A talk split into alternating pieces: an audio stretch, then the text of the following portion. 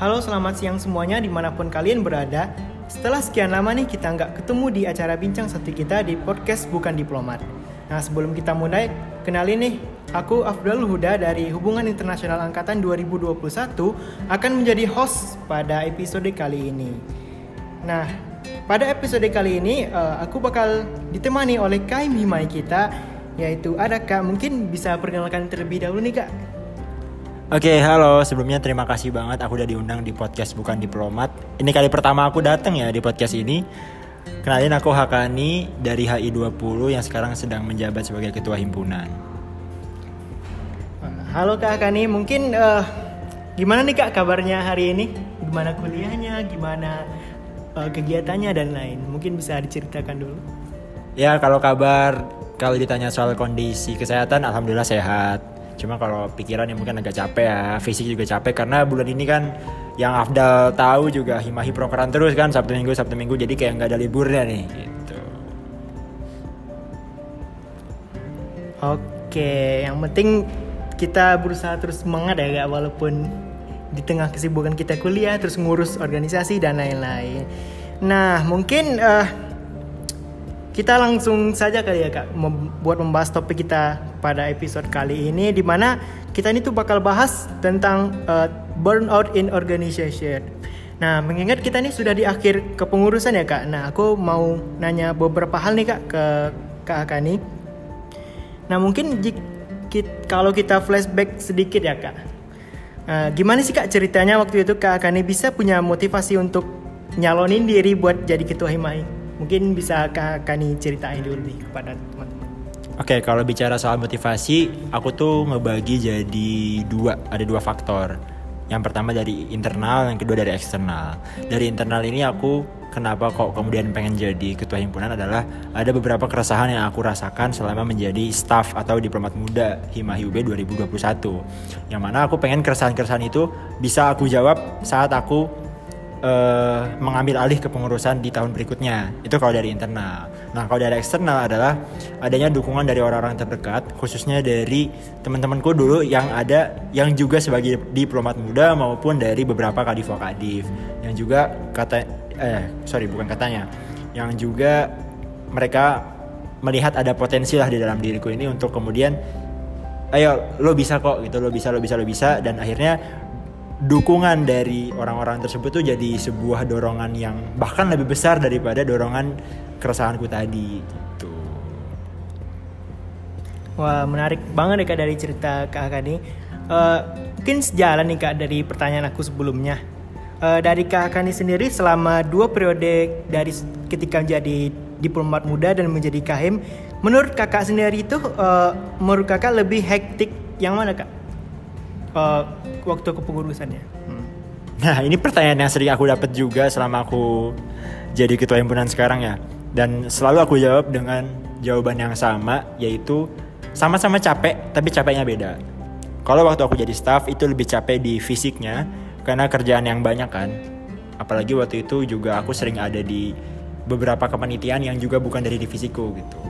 Entah itu jadi acara, di humas itu kan pasti banyak tuh kerjaannya. Nah kalau sekarang ketika jadi ketua himpunan yang bikin aku capek adalah pikirannya. Karena aku mikirin hampir ya bukan hampir sih emang jadi penanggung jawab semua proker, mikirin semua berlangsungnya gimana, mastiin ini itu ini itu itu lebih capek di beban pikiran daripada di fisik gitu. Walaupun fisiknya juga terkuras tenaganya, tapi lebih ke eh, apa ya lebih lebih kerasa capeknya tuh pas eh, di pikiran itu gitu sih.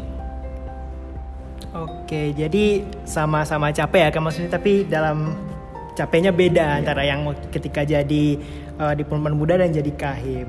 Nah, kalau buat Kak Hakani sendiri ini kan eh, di organisasi itu kan kita kayak jadi istilahnya organisator ya Kak yang mengurus organisasi.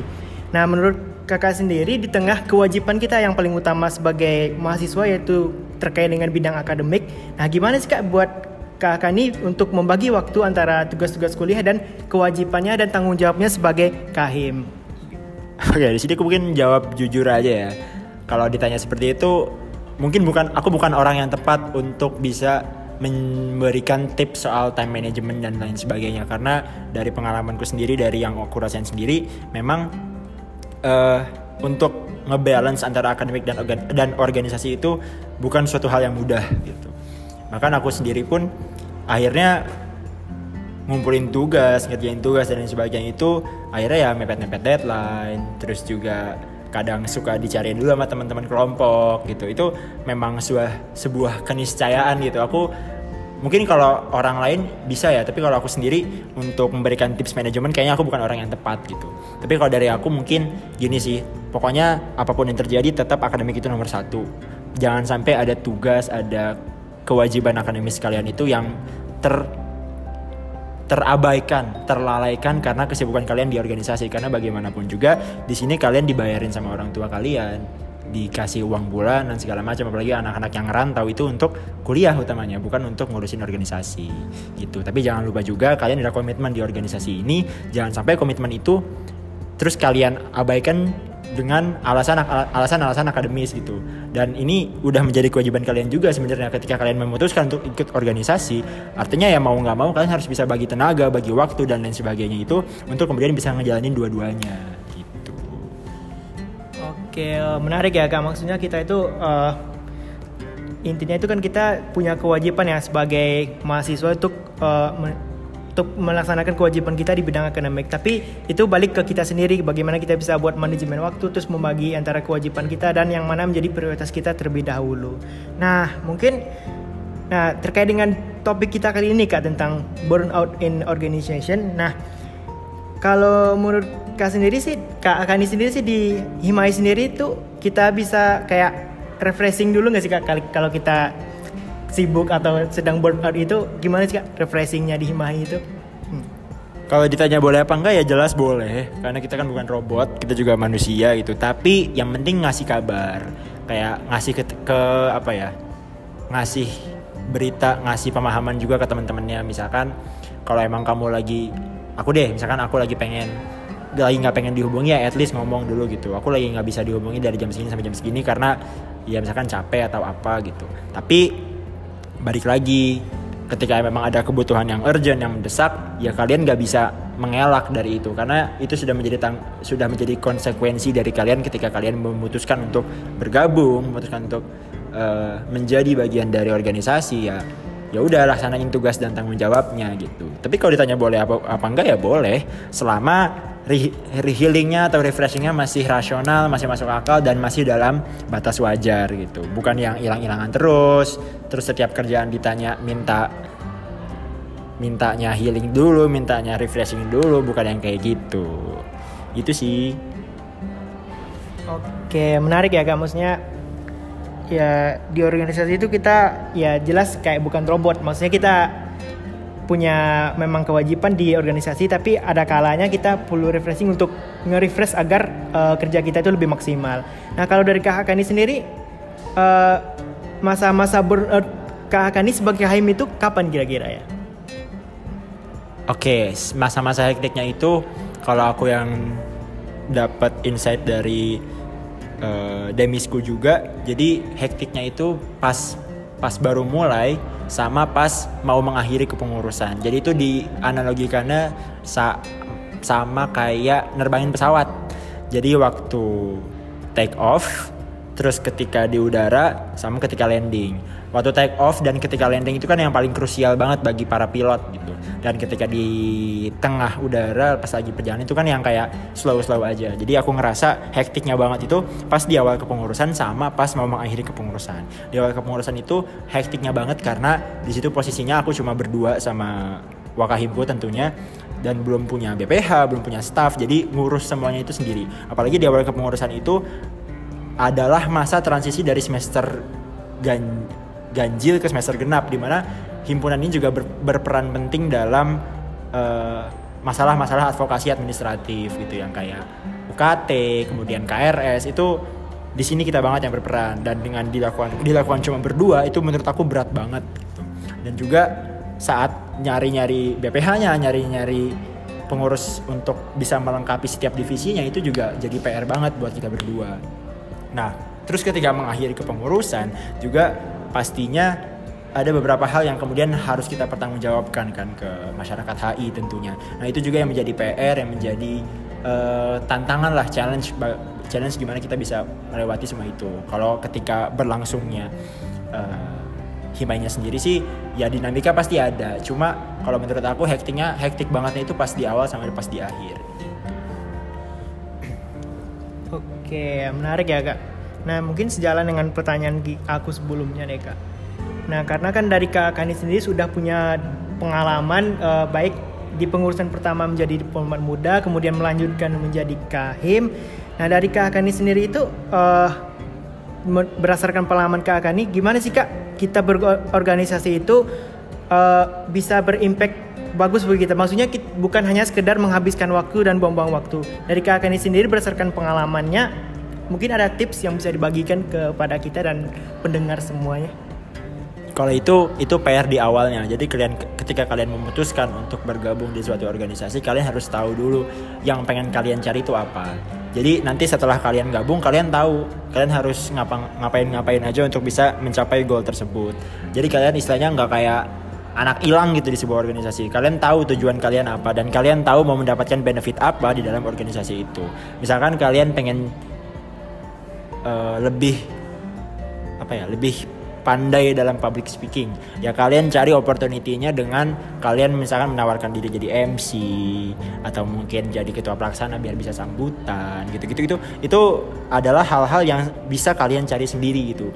Jadi di sini yang aku tekankan adalah kalau kalian emang pengen cari manfaat di organisasi itu sebenarnya manfaat itu luas banget. Manfaatnya luas banget dan itu tinggal kalian yang nentuin aja kalian mau cari yang mana mau ngambilnya apa mau gimana cara dapetinnya itu itu terserah kalian. Jadi istilahnya ini lapangan yang luas buat kalian.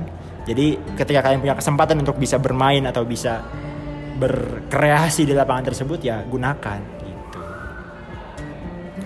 Oke itu ya udah uh, ada sedikit tips dari kak Kani yang mungkin bermanfaat sangat bermanfaat sekali buat kita sebagai diplomat muda dan mungkin bagi adik-adik yang ingin uh, melanjutkan pengurusan Himahi tahun depan. Nah, mungkin ini uh, kebetulan nih Kak, karena kan sebu kurang lebih sebulan lagi kita bakal uh, di akhir masa kepengurusan kita. Nah, dari Kak Hakani sendiri nih, gimana sih perasaannya kita udah di akhir kepengurusan kita di Mahi? Mungkin bisa nih disampaikan lewat pesan dan pesannya kepada kita dan pendengar semua. Oh ya jelas seneng dong. Aku udah lumayan. Bukan lumayan udah capek banget ngurus himahi himahi ini. Udah istilahnya apa ya ini jujur jujuran aja ya. Memang sangat menguras waktu dan tenaga tapi disclaimer juga bahwa aku nggak nggak ngerasa nyesel sama sekali untuk mengambil posisi ini. Aku ngerasa bersyukur juga karena dengan mengambil posisi ini aku juga banyak dapat benefitnya gitu. Aku juga bisa kenal banyak orang bisa tahu info sana sini jadi jadi apa ya punya link, punya jaringan yang lebih luas, punya pengalaman juga ketemu orang-orang baru, ketemu berbagai macam orang. Jadi aku aku lebih matang juga bisa mengorganisir orang tuh kayak gimana. Public speakingku juga makin bagus karena bolak balik sambutan. Dan banyak challenge challenge yang kemudian bisa uh, dituntaskan bisa di solve itu dengan uh, bantuan bukan benar bantuan dengan uh, apa ya keadaan yang sekarang aku jadi ketua himpunan gitu. Itu menurut aku skill banyak soft skill soft skill yang akhirnya aku pelajari aku maksimalkan aku optimalkan ketika aku bisa menjadi uh, ketua himpunan ini gitu. Tapi kalau ditanya perasaan gimana ya seneng lah. Oke ya. Kalau dari perasaan Kak Akani sendiri mungkin relate ya. Bukan Kak Akani bukan hanya untuk Kak Akani aja. Mungkin semua kita di kepengurusan mungkin juga merasakan hal yang sama ya mungkin mungkin ya. Oke sayang sekali teman-teman. Jadi ini kita udah di penghujung podcast kita. Jadi aku mungkin aku mau nyimpulin sedikit. Jadi teman-teman kita udah tahu nih gimana cara kita buat jadi organisator yang baik dan gimana sih cara kita uh, mengatasi burnout yang dialami oleh mahasiswa sebagai pengurus dari Himai sendiri baik dari mungkin Kak Hakani bagaimana dia mengatasinya atau bagaimana dia cara menyeimbangkan antara uh, kewajibannya sebagai mahasiswa untuk tujuan akademik dan sebagai kahim Himahi. Oke, terima kasih Kak Hakani atas waktunya, atas dan waktu kesempatannya. Semoga sukses dan sehat selalu. Jadi uh, see you semua dan terima kasih udah mendengarkan podcast kita di podcast bukan diplomat dan sampai jumpa di volume-volume selanjutnya. thank you